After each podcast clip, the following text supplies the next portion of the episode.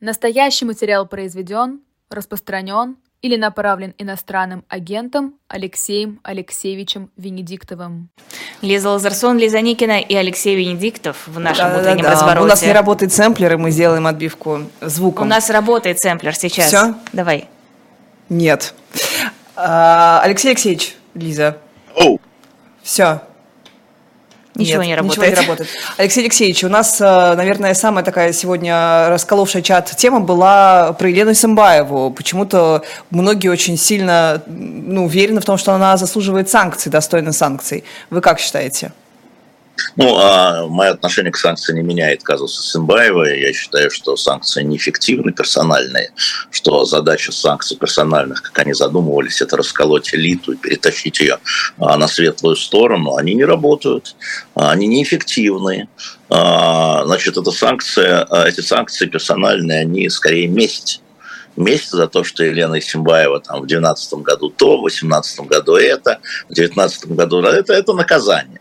Да, это не решение задач. Такое ощущение, что эти санкции, они как бы компенсируют а, небыструю удачу Украины на фронте. Вот на фронте ничего, а вот тут Европейский Союз, вот Украине мы там вот это не поставим, зато а, порадуем Зеленского санкциями в отношении там известных персонажей. Да, если рассматривать это холодно, поэтому пусть вводят, пусть выходят. Да, а, значит, надо просто понимать, Так как раз что- не вводит. Вот не вводит, МОК ее не увольняет, объясняет почему. Требования, ну, им не вводят там, а, там члена московского правительства и Кудрину вводят там по-разному, да. Артеку. А, еще, еще раз, да, еще раз, еще раз. А, значит, э, я вообще человек эффективности, как вы знаете. Я рассматриваю вещи с точки зрения эффективности. И э, пока эту эффективность по персональным санкциям, я имею в виду гражданских людей, я не вижу. Они ничего не добавляют, они не раскололи элиту, они заставили элиту сплотиться вокруг Путина. Да ладно. А вот пример э, Олега Тинькова. Это разве неудачный пример выхода? Э, Тиньков давно уехал, э, не имеет никакого отношения к политической элите, и, конечно, совершенно справедливо, что с него эти санкции сняли. Мгм. А, Совершенно справедливо это, да, А, но это там единичный случай, там, а Караченскому он там снял э, санкции, там, напугав американцев там а, судебными исками. Да? Это, это длинный и нудный процесс. Я хотел бы напомнить, что уже, вот, скажем, Иран 44 года санкций, что элита побежала, там, три человека убежало, да? не работает. Значит, это только наказание. Поэтому те люди, которые хотят наказания, а такие люди есть, прежде всего наказать, не достичь результата, а наказать, удовлетворить по а, свой животик почесать, ну вот они, да, таким образом и требуют. Поэтому дело не в Исенбаевой совсем. Вот совсем. Что интересно, на самом деле, Лиза, а, а, казус Симбаевой расколол как раз российскую политическую элиту первый раз. Вот это интересно. Потому что когда, с одной стороны, там министр федеральный говорит э, э, ужас, пожор, негодяй и так далее, как она посмела там... э, честь значит, мундира.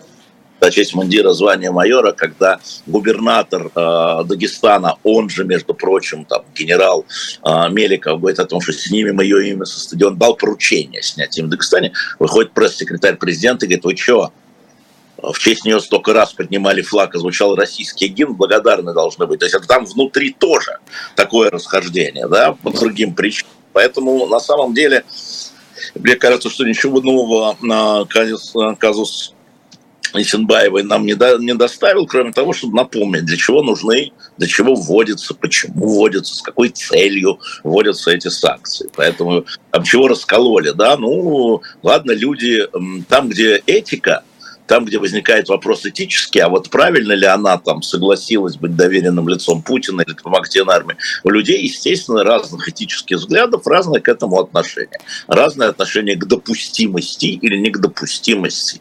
Нормальный раскол, люди должны это обсуждать, вот мы с вами это обсуждаем.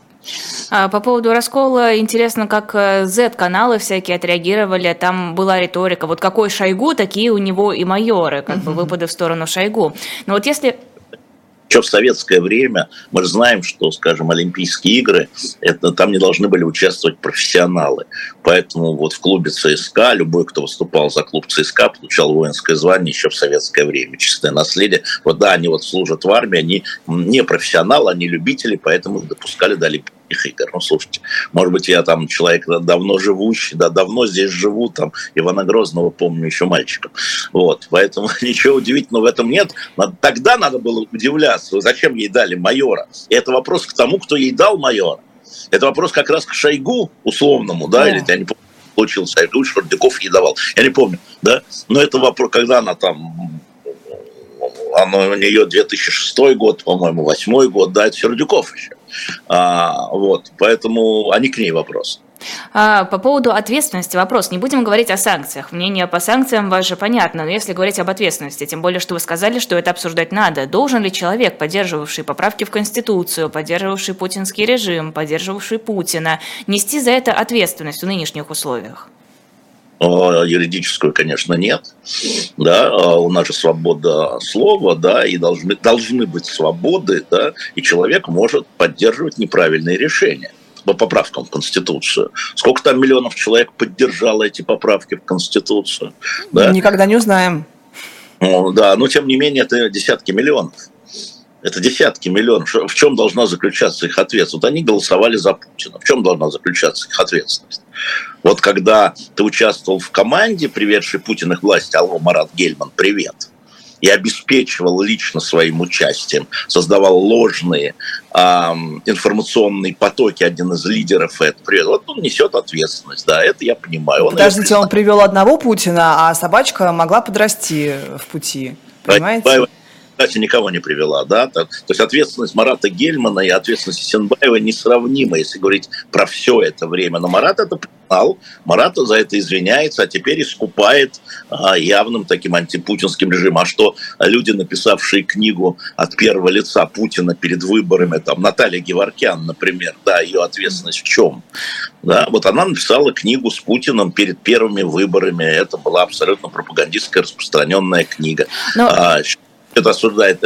Люди, прошло 25 лет или там 23 года, у людей меняется точка зрения. Да и Путин вел одну политику, сейчас ведет другую политику.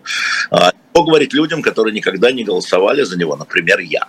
Легко говорить людям, которые отказались быть его доверенными лицами, таких два в истории человека, так. два в истории. Наина Ельцина, Алексей Алексеевич Венедиктов. Мне легко это говорить. Меня об этом спрашивать э, как сказать, легко. А вот попробуйте те люди, которые раз, а потом и за из-за военных действий пересмотрели свое отношение к Путину.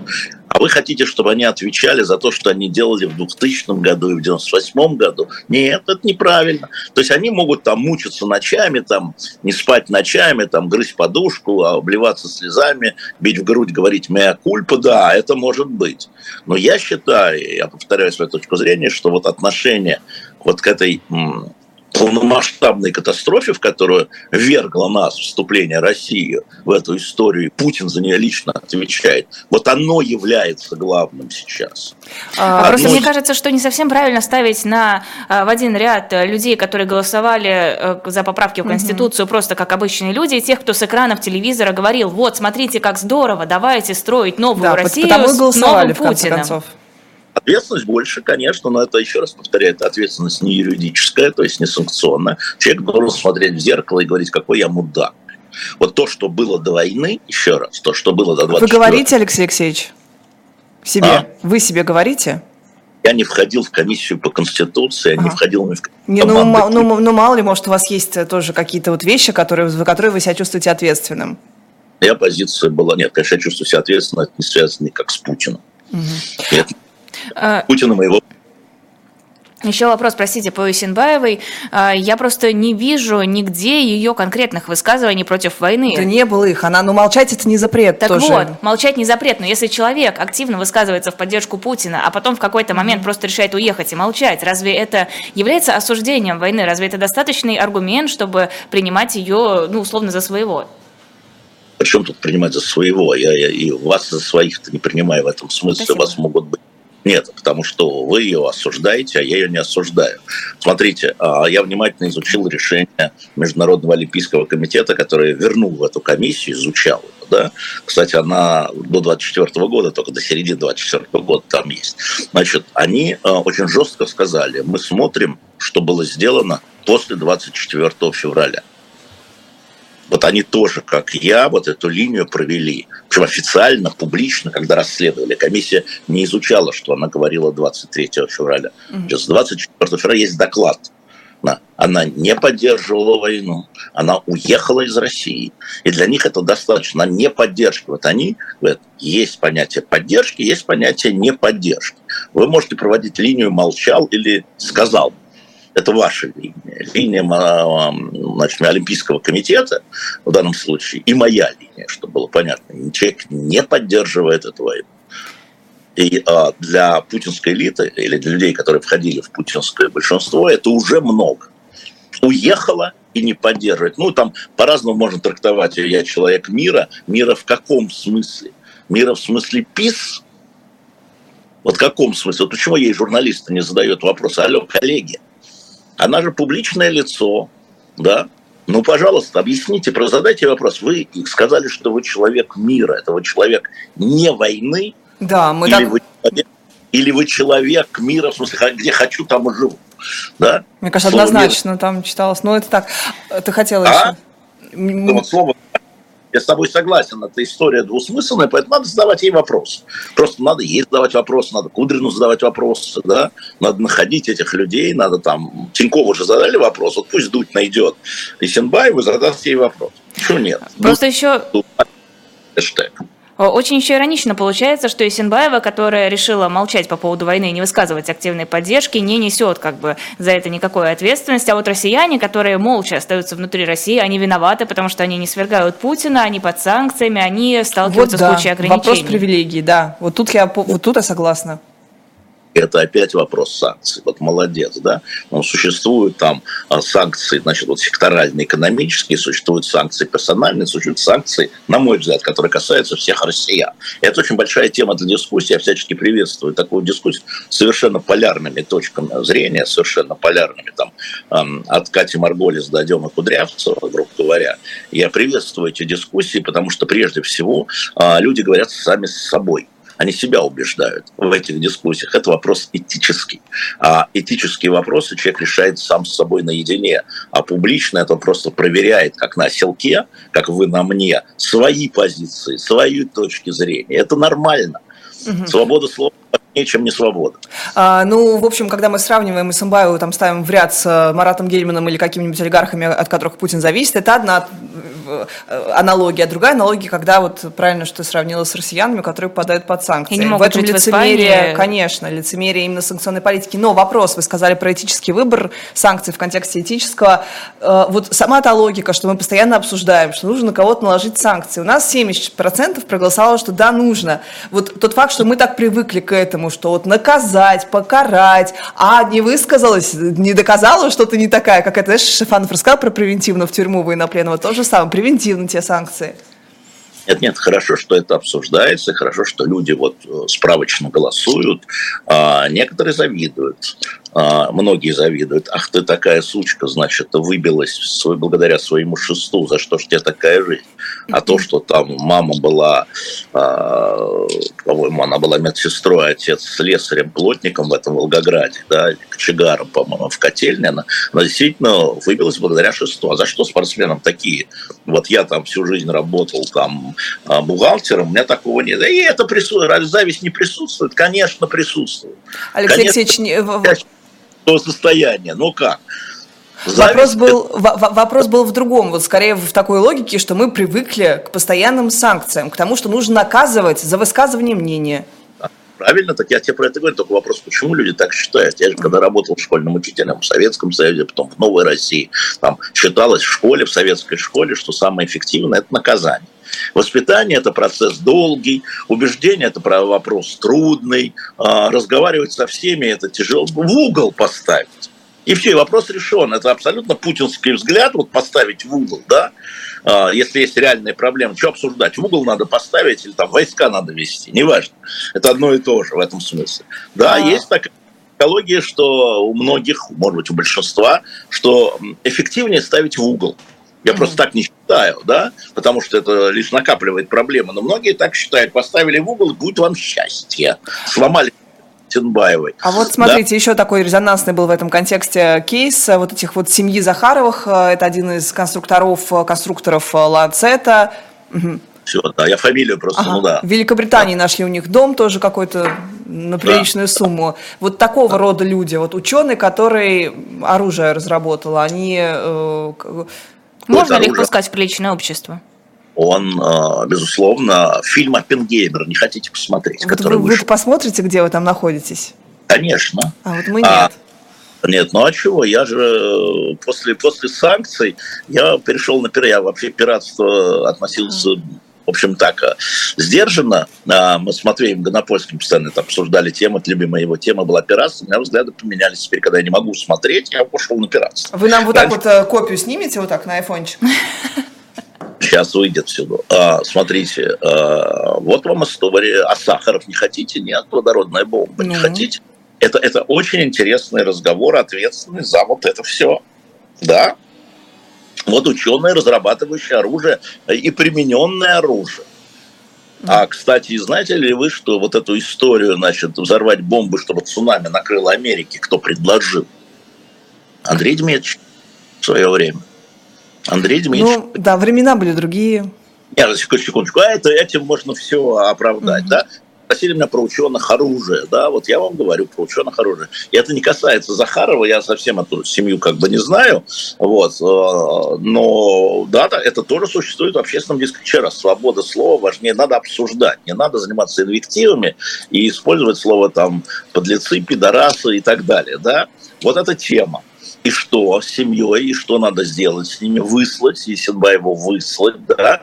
Но дело в том, что как бы мы не сильно любили а, там а, возможность всякого наказания и высылки, существует в Европе, здесь, где я нахожусь, в частности, в Штатах, а, существуют юридические процедуры, где нет путинского режима, просто выслать. Где нельзя просто человеку потребовать 20 лет за какую-то экстремистскую деятельность, которая, с моей точки зрения, я имею в виду Алексея Навального, он не занимался. Да? Он занимался. Тем не менее, да, вот нельзя. Поэтому и э, активы российские не конфискуют, да? А почему не конфискуют? И не придумывайте мне, мне стали там писать, э, наш «Газпром» в Германии национализировали, полная фигня, посмотрите внимательно, как это было, не надо, вот почитайте, что там было по согласованию. Вот. Поэтому э, здесь нельзя так просто взять семью и выслать. А у Абрамовича ничего не конфисковали? Ну, а у Фридмана ничего не арестовали? Нет, арестовали, конфисковали, это разные процедуры. Заморозка, да? Ты не можешь, к примеру, Фридмана... Ну, а Абрамович-то конфисковали? Нет, ничего не конфисковали. Что у него конфисковали? Ну, он разве э, какие-то бизнесы, там, миллиарды передал в фонд на помощь жертвам? Добровольно же. Заморожен. Он хотел продать Челси. У него было это заморожено. Он не мог его продать. Что это за заморозка? Ты не можешь распоряжаться своим имуществом, продать свой стул, получить 2 рубля и потратить его на пиво. Ты этого не а можешь. вот это очень демократически, да? Это, это заморозка, это не конфискация. Извини, вот сиди на этом стуле, хоть прыгай на нем, угу. да, он твой, это твоя собственность. Ты просто не можешь ей распоряжаться по разным причинам. Это, это процедура. И это Но это тоже свойство собственности, что ты можешь ей распоряжаться. За этим она тебе да, и нужна. Это, но не отъем, Лиза, извини. Хорошо. А, вопрос про последовательность э, западных э, элит. Шторм Райдер спрашивает в чате, тогда молчаливых олигархов за что забанили? То есть Исымбаева это приравнивается к неподдержке войны, а олигархи молчуны, они под санкциями многие. Напрасно. А их забанили, а потому что считалось, что они могут своими финансами оказывать помощь военно-промышленному комплексу России. А презумпция виновности возникла. Но у меня то же самое отношение, что к Исенбаевой, что ко всем олигархам. Я не выделяю туда там Фридмана, да, Сергея Петрова, например, Ров, который давно в России там не живет, или еще кого-то. Я, я отнюдь э, считаю, что это все неэффективно.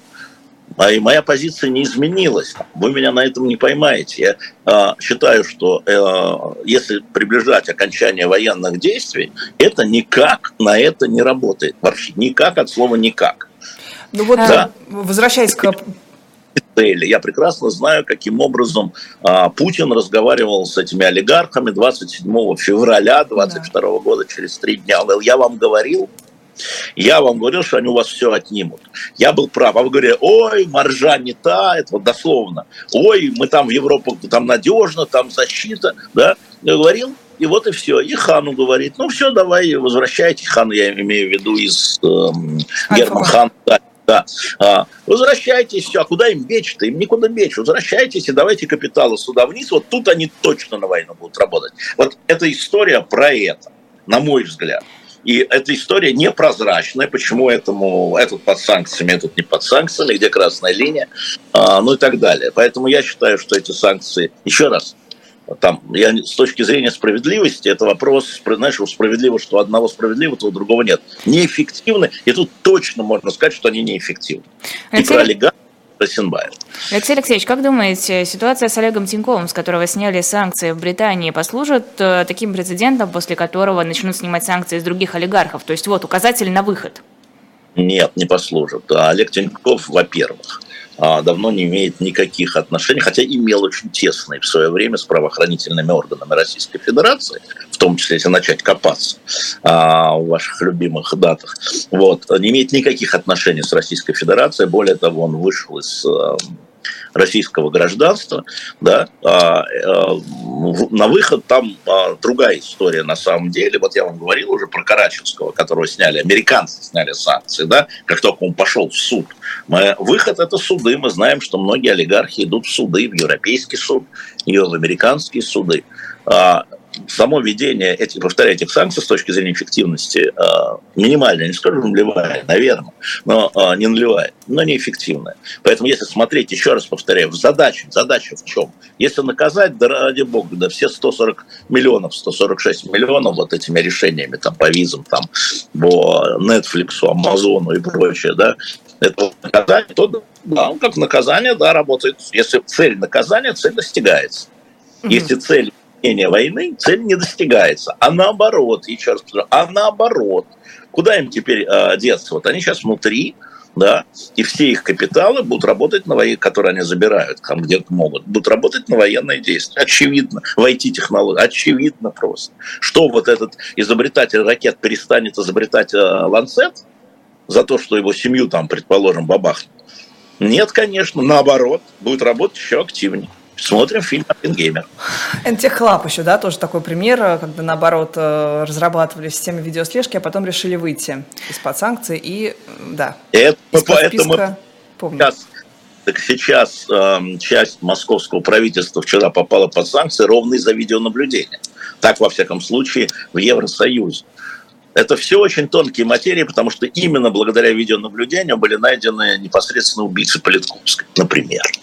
Угу. И были, а, это было доказательством в суде а, непосредственных убийц Немцова, например. Да, значит ли, значит ли это, что это оправдывает огромную репрессивную машину, которую эти видеокамеры обеспечивают? А, вы знаете, тут в Париже были массовые беспорядки недавно, да, и вчера министр внутренних дел докладывал в парламенте, сказал, первое, что они делали – вот эти вот беспорядочные, да, они уничтожали видеонаблюдение. Вот тысячи камер было разрушено. Да, то есть э, любой этот инструмент, инструмент можно использовать как э, репрессивный, любой инструмент можно использовать как репрессивный в современную эпоху. Топором можно дом срубить, а можно человека зарубить. Ну да, но мы а, же говорим про все-таки такую нашу новую реальность путинскую, да, в которой да, все конечно. однозначно используется. Да, ну конечно, но нельзя же возвращаться из-за того, что это к лаптям и к лучинам. Ну, электричество тоже можно использовать да, при свете дня.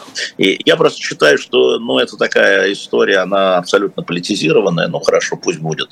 А, пусть будет э, самое большое видеонаблюдение в Европе, в э, Лондоне. Э, кстати, после взрывов, Москвы, взрывов в лондонском метро, именно благодаря видеонаблюдению, в конечном итоге были найдены преступники. Там нельзя сделать 50 шагов, чтобы не попасть в камеру. Ну вот, и такое бывает. Конечно, нужен гражданский контроль.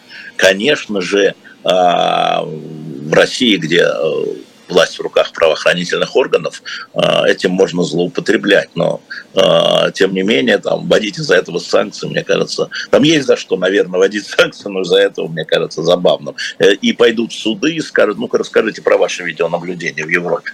Так оно и будет. Так нет, про репрессии же речь, Алексей Алексеевич, а не про конкретное видеонаблюдение. А, про, те, про применение. Они говорят, что это репрессии.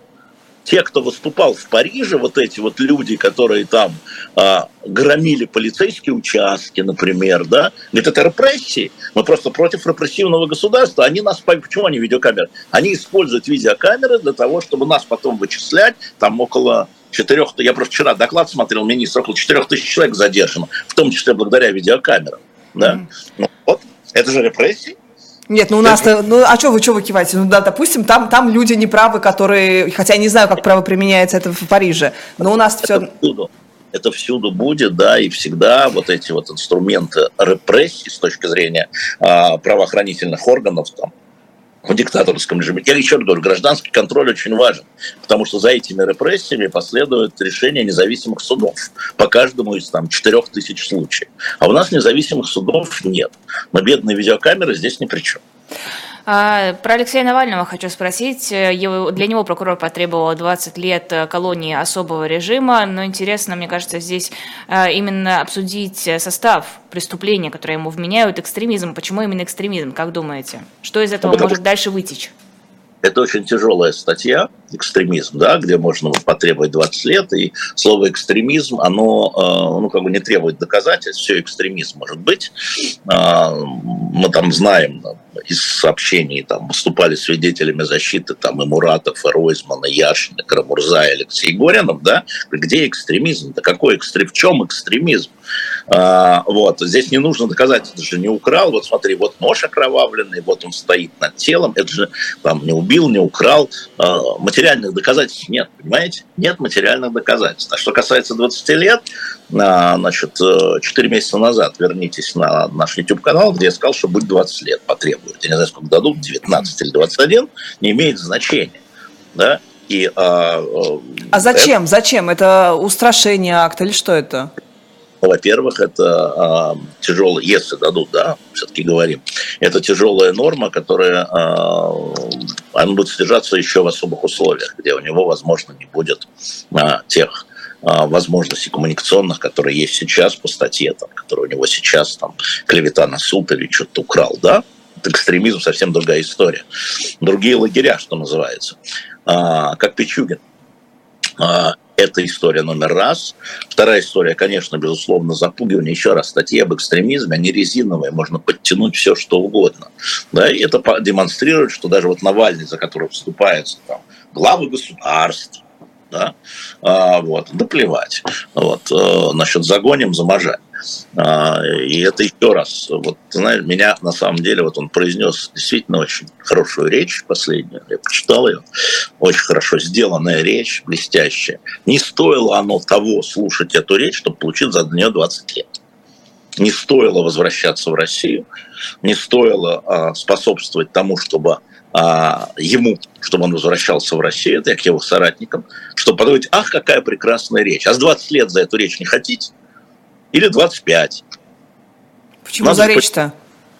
Нет, ну потому что это же часть его политической программы. Чего восхищаться, да, в данном случае, потому что вспомните, при каких обстоятельствах он вынужден произносить эти прекрасные речи. Не знаю, Алексей Алексеевич, мне кажется, что там обратная логика. То есть, э, во-первых, человек ехал, еще ничего не... Нет, нам нужен мученик. У них обратная логика. Так вот у нас мученик... мучеников много уже и... вообще, а Навальный один, как бы, нет? Да. Не-не-не-не-не-не-не-не-не-не, ничего подобного. А, значит, эта история в том, что если люди были внутри страны и были задержаны, арестованы внутри страны, это одна из таких, добровольно возвращался и знал, что он будет, это другая Окей, Алексей Алексеевич, вопрос тогда. Кто из э, политиков крупных э, оппозиционных сегодня выглядит убедительно и э, как бы чья часть изя могла бы Навальному подойти? Потому что мне кажется, что это, ну, возможно, лучший выбор в его случае. Что лучший выбор ну Чего? вот оппозиционные политики, которые сейчас сидят, ну, то есть Навальный был вынужден был жить там в Германии, в Исландии, я не знаю, и оттуда вещать и быть, ну вот кем? У нас нет нормальных, адекватных примеров того, кем бы мог стать Навальный. Навальный, потому что Навальный замечательный организатор, а, и если бы он там был, наверное, российская бы оппозиция за рубежом да, она была бы более объединенной, более целеустремленной. Но невозможно представить себе, что люди там ведут какие-то дебаты с Марией Певчих. Какие могут быть дебаты с Марией Певчих? С ней дебаты может вести Владимир Соловьев. Вот, понимаешь, да? Вот это вот она на него в суд, вот она Соловьева, да, а он там ее обзывает а, совершенно несправедливо. А с Навальным, безусловно, все оппозиционные деятели, от Михаила Ходорковского до Ильи Пономарева, вынуждены были разговаривать, потому что он центр – ну, это и понятно, вот... но сам Ходорковский или тот же Гарри Гаспаров, которых приглашают на все эти европейские конференции, они для россиян выглядят, э, при том, что у нас проголосовали, что Ходорковский может представлять, но тем не менее, выглядит не самым, мне кажется... Выглядит по-разному, извини меня, но это же атомизированная оппозиция, выброшенная а, частично давно, частично сейчас, вы вынуждены уехать. Вынуждены, еще раз, сами по себе уехать. И вот этим магнитом, который мог собрать вот это самое, в любом случае в дискуссии, в уровне дискуссии, как, как действовать, это был бы Алексей Навальный. Собственно говоря, потому его и закрывают надолго. Угу. Потому что опасен в этом, и это так и считается в Кремле. Он опасен в этом. Ну так вот, надо исходить из точки зрения опасности. А сидячи в лагере, да, даже произнося прекрасные речи, он менее опасен, так считают в Кремле, менее опасен. Да? Есть вот. пример Манделы, Алексей Алексеевич? Ну, есть Мандела, а есть масса Мандел, которые не вышли из тюрьмы. Просто поскольку они не вышли, про них быстро и забыли. Вот смотрите, окей, простите, такая болезненная тема. Вот смотрите, Илья Яшин, который, в принципе, знал тоже, что его ждет, оставался уже в виде пример Навального. А, вот да. как вы считаете, вот, ну, просто для меня это прям два адекватных политика, которые принимают в их, да, какой-то логике правильные политические решения. И вот он делает такой же выбор. Разве это не доказывает да. какую-то правильность, э, последовательность выбора Навального? Это всегда вопрос цели, да? Это всегда вопрос цели которая может выбираться, и поэтому это неправильное решение, а это ошибочное решение, решение Крамурзе – это ошибочное решение. Э, вы же были свидетелями, я его накануне ареста выгонял из страны. Вот он был там, вот за дверью, где мы видим, да? Я говорю, ты немедленно выходишь отсюда, ты садишься а, в машину, тебя везут в аэропорт, ты покупаешь билет куда угодно на свой английский паспорт и уваливаешь. Я ничего не знаю, но я чувствую, я чувствую, как сгущается. Понимаете? Ой, у меня тут все. И что? И кому от этого лучше? Вот кому от этого лучше? А, Александр Штефанов э, выпустил э, фильм про... Сейчас, подожди, подожди, но вы-то не уезжаете? Я не являюсь политическим деятелем и не являюсь деятелем оппозиции.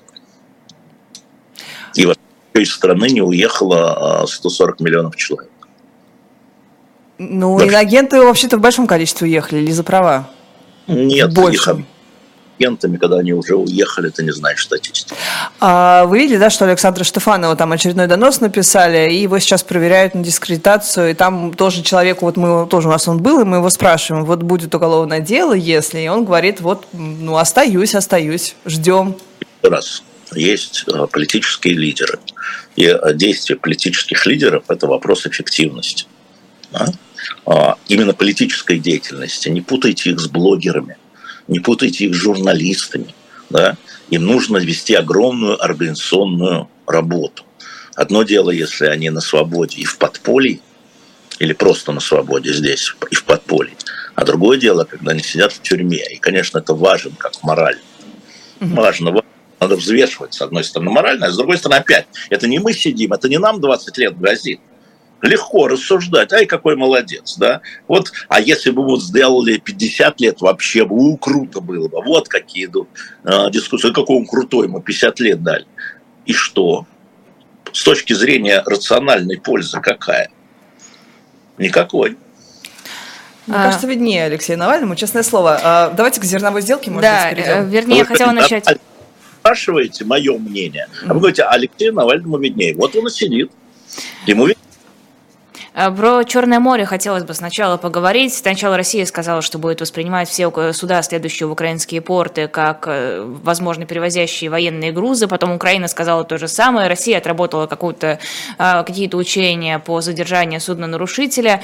Что это? Это эскалация или чем-то меряются? Ну, это вопрос торговли. Я думаю, что там будет еще несколько раундов. Никто не опустил руки. Я видел заявление генсека ООН. Вот я сегодня буду а, встречаться здесь, делать интервью с министром иностранных дел Португалии, конечно же, поскольку это юг, Средиземное море в том числе, ну, Атлантический океан, вернее, уже.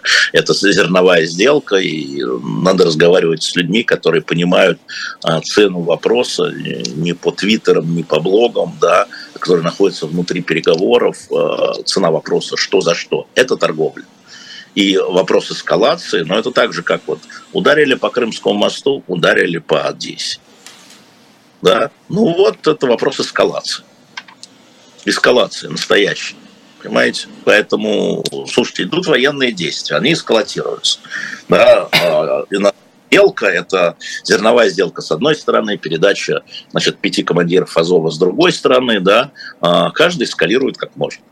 Потому что никто не ведет переговоров о том, что нужно деэскалацией заниматься. То есть все об этом заявляют, но никто не ведет переговоров. Насколько я знаю, таких переговоров. Почему? Не знаю. Ну, в смысле, не знаете? Ну, я не знаю. Но у вас предположение есть? Какое-то да. объяснение рациональное? Дошли в ситуацию, а, поскольку а, непонятная военная составляющая, чем закончится контрнаступление украинское где-нибудь там до сентября, значит, вот эта пауза на все возможные разговоры. И новая база будет, это результат э, военных действий на поле боя где-нибудь там в октябре, в ноябре. А как связана приостановка выхода России из зерновой сделкой с ситуацией на фронте? Просто западные издания писали, что именно потому, что как-то все это очень сильно затягивается, Россия вот такой тоже дипломатический, скажем, ход, э, к дипломатическому ходу прибегает. Ну, наверное, связано, безусловно. А, но как это связано, еще раз повторяю, это, ну как сказать, это одно из полей торговли между а, Западом или вообще между мировым сообществом и Россией. Вот, вот э, такая история. А потом выходит Турция и говорит, как помните меня на прошлой mm-hmm. неделе, что вот э, Эрдоган метает ножи в спину Путина. Эрдоган в любые спины метает ножи, он по кругу метает ножи. Э, он сказал, мы не будем охранять украинские суды. Это что значит? А Путин говорит, любое судно, которое везет значит, в украинский порт, может перевозить военные грузы. Вы говорите, что а, Крымский мост значит, является логистической историей для российской армии, а мы уверяем, что перевоз судов, недосмотренных международным, является логистической. Это тоже законная цель. Крымский мост – законная цель. И суда, идущие в украинские порты – законная цель. Вот уровень эскалации. Понимаете, да? Вот это точно ответка. Это точно ответ. Эрдоган сказал, да, мы охранять не будем. Да? Это очень э, печальная эскалация, но она неизбежна, еще раз повторяю, потому что в основе лежит результат военной операции, э, имею в виду вот этого контрнаступления или контр-контрнаступления, как хотите, э, до осени, когда обе стороны считают, что они на военном поле смогут добиться каких-то успехов. Они обе стороны так считают. Э, и поэтому все остальное этому подчинено. Угу. А, Китай и Турция, которые вот тоже такие э, вершины этого треугольника в отношениях с Россией, которые заинтересованы в возобновлении, они разве не могут надавить в ближайшем будущем, еще до осени? Нет, не могут. Они Почему? тоже это понимают еще лучше, чем я. Ну, потому что они понимают, э, какие существуют интересы Украины, какие существуют интересы у России. Они э, должны повлиять не на э, проекцию, это проекция военных действий. Они на военные действия тогда, получается, должны повлиять. А как? А, как? Вот, вот в Португалии, значит, я готовлю сейчас вот как раз к эфиру, ну, к вечерним, когда интервью буду писать, что Португалия в последнее время из военных передала Украине. Три танка. То есть символически это поддержка. По факту. Да. А де-факто, да, это, наверное, не сильно повлияет на военные действия. Хотя Португалия говорит, да, мы передали три танка Леопард-2, там чего-то. Я смотрю пока номенклатуру. Да, еще раз. Сейчас главное это то, что на поле боя. Все остальное, на мой взгляд, производное от этого. А, ну, вот пока идут активные действия, других производных не будет, понимаете? Не будет. А под шумок можно и Навального закопать на 20 лет. Почему такая скорость а, процесса, да, там, серьезный, да, месяцами длится во Франции там, или там в Польше подобное, а тут две недели, да, потому что под шумок все сосредоточены там на зерновой сделке, а не на Навальном. А, потому что в публичном поле существует другое. И они хотели бы, конечно, чтобы Алексей Анатольевич был забыт, безусловно. Ну вот законопатие, к сожалению, да. будет плохо. А какая... Это будет Отличаться тут нечего. А какая разница, забыт, не забыт, все равно ведь общественное мнение не оказывает никакого влияния на действия властей. Ну, мы видим по последним историям э, с психоневрологическими э, институтами э, и решением Думы, это вообще общественное мнение ни на что уже влияние не наказывает. Действительно, Тогда зачем? В чем эффективность? А эффективность ровно в том, что масса людей, которые э, поддерживают значит, э, военные действия, они настолько возмущены э, тем, что происходит с этими психоневрологическими диспансерами, да, институциями, да, то есть они вот как бы не связывают это с войной, а это связано.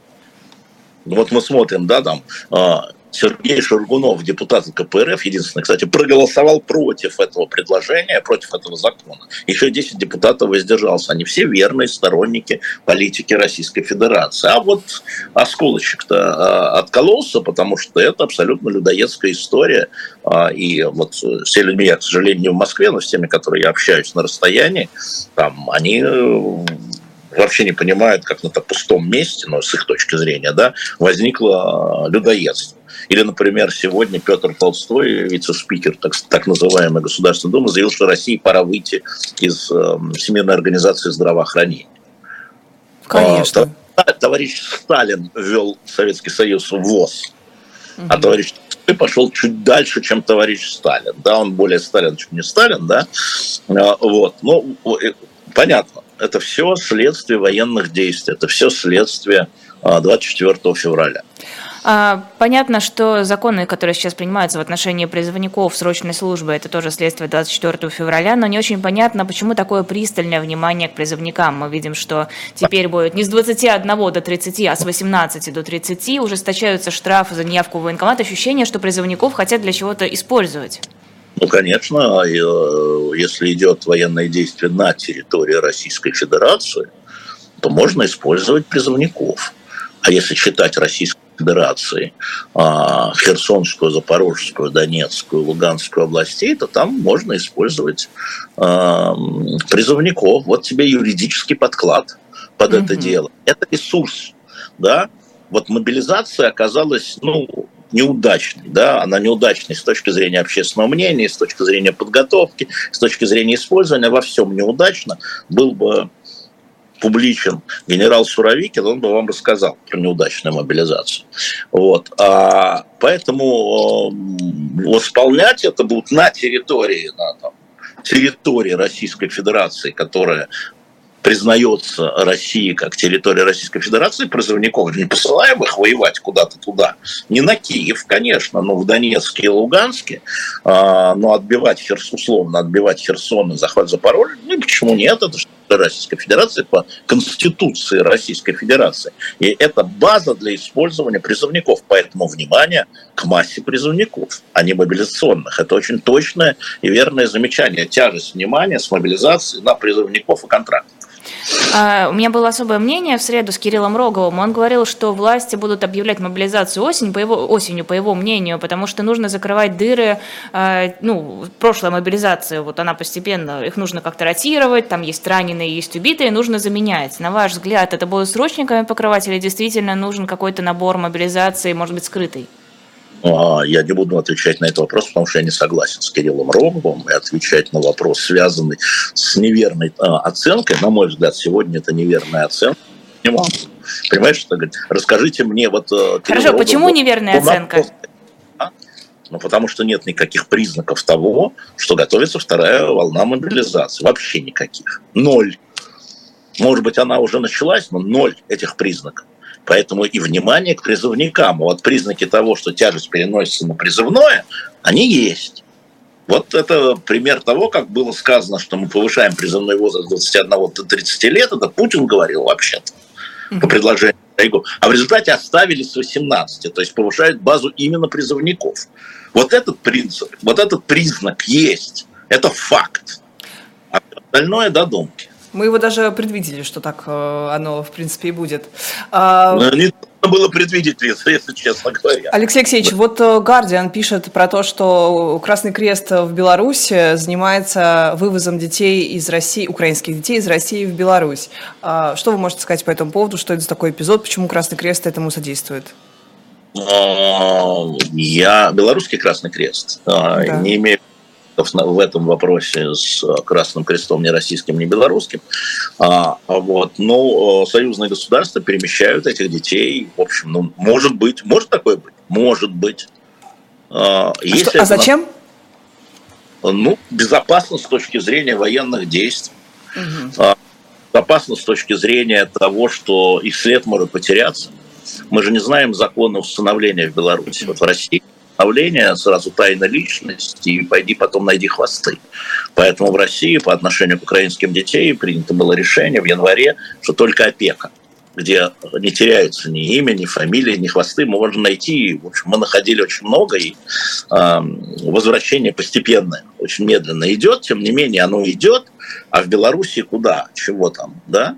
Возможно, но это требует исследования. Понимаете, это все требует, это же дети, это судьбы, это просто так написать статью или сделать заявление не стоит. Нужно идти, разбираться, поэтому, собственно говоря, вот идея людей, которые этим занимаются, я имею в виду возвращением, это то, чтобы международные организации а, были допущены на территорию России, а теперь, видимо, и Беларуси, вот на территории России как бы согласование есть, это речь идет о, прежде всего, Совете по правам ребенка ООН и, и ЮНИСЕФом. И вот э, с этим был здесь, значит, посланец папы, да, mm-hmm. что вроде народной организации, ну, для того, чтобы проверять это все будет допущено, потому что э, иначе это все заявление против заявления. А на территории Беларуси нет ничего.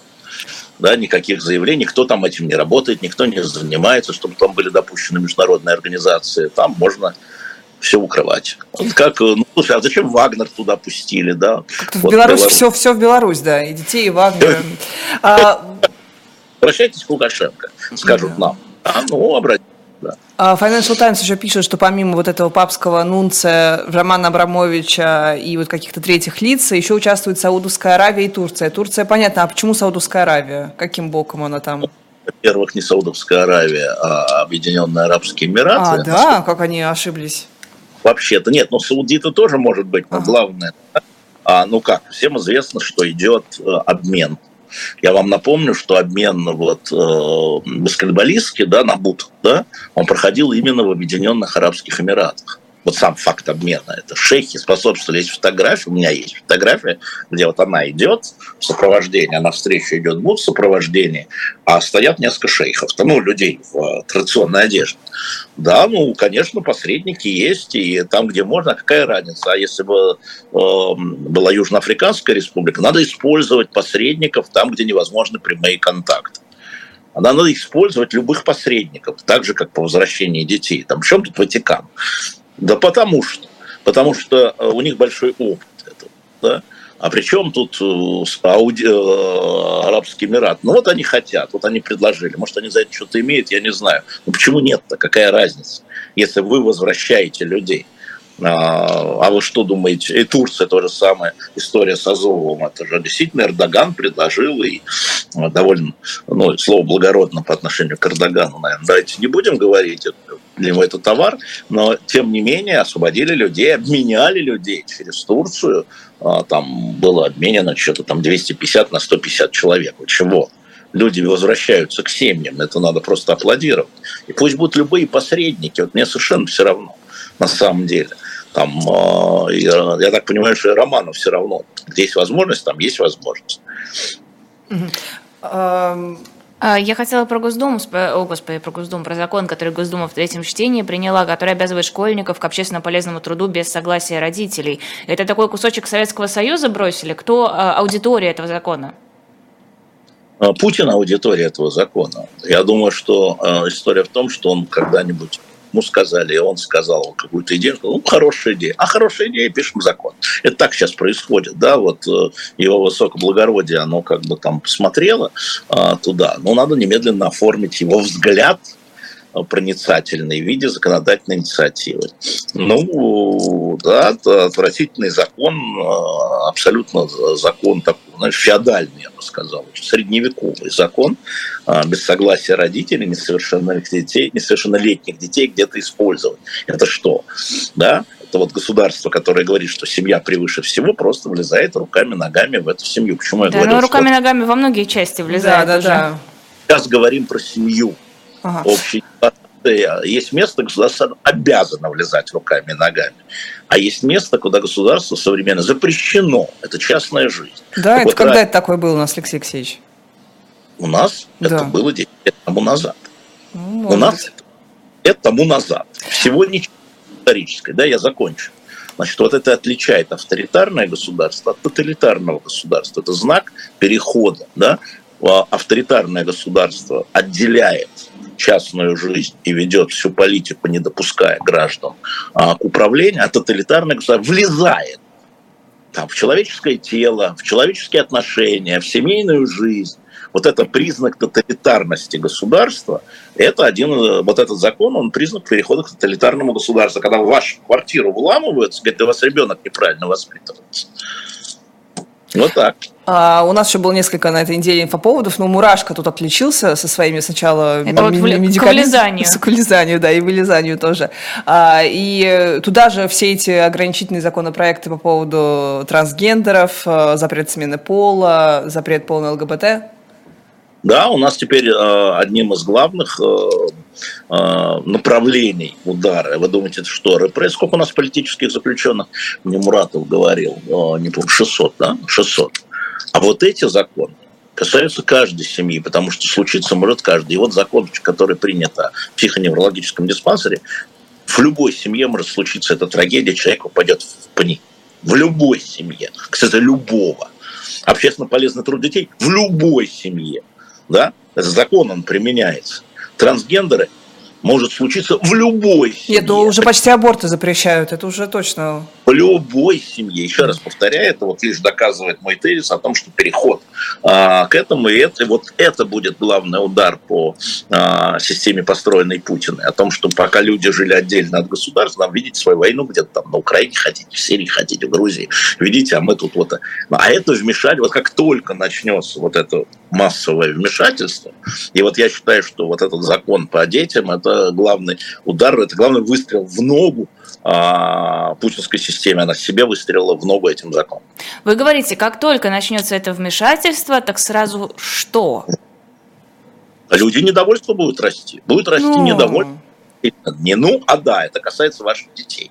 Не ну, а да. Не каких-то там украинцев. Только у нас детей. выстраивают вон там э, буквы Z, и никто особо не, не писал жалобы это не влияет на твое воспитание. Ну, выстрелили где-то в детском саду, ну, выстрелили, а завтра дома э, ребенок котлетку съест. Каждый понедельник во фронт выстраиваются, гимн поют, флаг поднимают. И это цена, которую родители, которые поддерживают а, Владимира Путина, готовы заплатить. Но цена, так они когда... поддерживают, тоже платят, как бы куда деваться? А, а, значит, еще раз, если ты не видишь разницу, давай попробуем на твоем ребенке. Давайте. Вопреки тебя. Вот ты меня возненавидишь, потому что тебе нужно ребенка отводить на секцию, там, я знаю, бального танца, а в это время Вика говорит, мой полы, блин. Вот она ничего не вымыла, полы вот здесь вот у меня плохо вымыла. Ты что? Это частная жизнь, реально каждодневная будет, да, и результат будет обратный. Угу. А... Верить на тебе. Или да. на лизе. Не-не-не, ну просто... Ну, ну, просто я, есть ощущение, что потенциал какого-то выражения недовольства настолько низок и настолько мизерен, да. что вряд ли это выльется какой-то вред в эту самую простреленную ногу. Конечно, он сейчас низок и мизерен, ты абсолютно правильно сказала, потому что а где-то там идет война, да, и пока она меня вот впрямую не касается, ну и хрен с ней, там где-то стреляют там друг другу, ну и пусть стреляют. Военные должны стрелять друг друга да, ну, там немножко цены подросли, ну, там э, нельзя там Netflix посмотреть, да, там, ну, еще что-то, ну, вот нас обижают.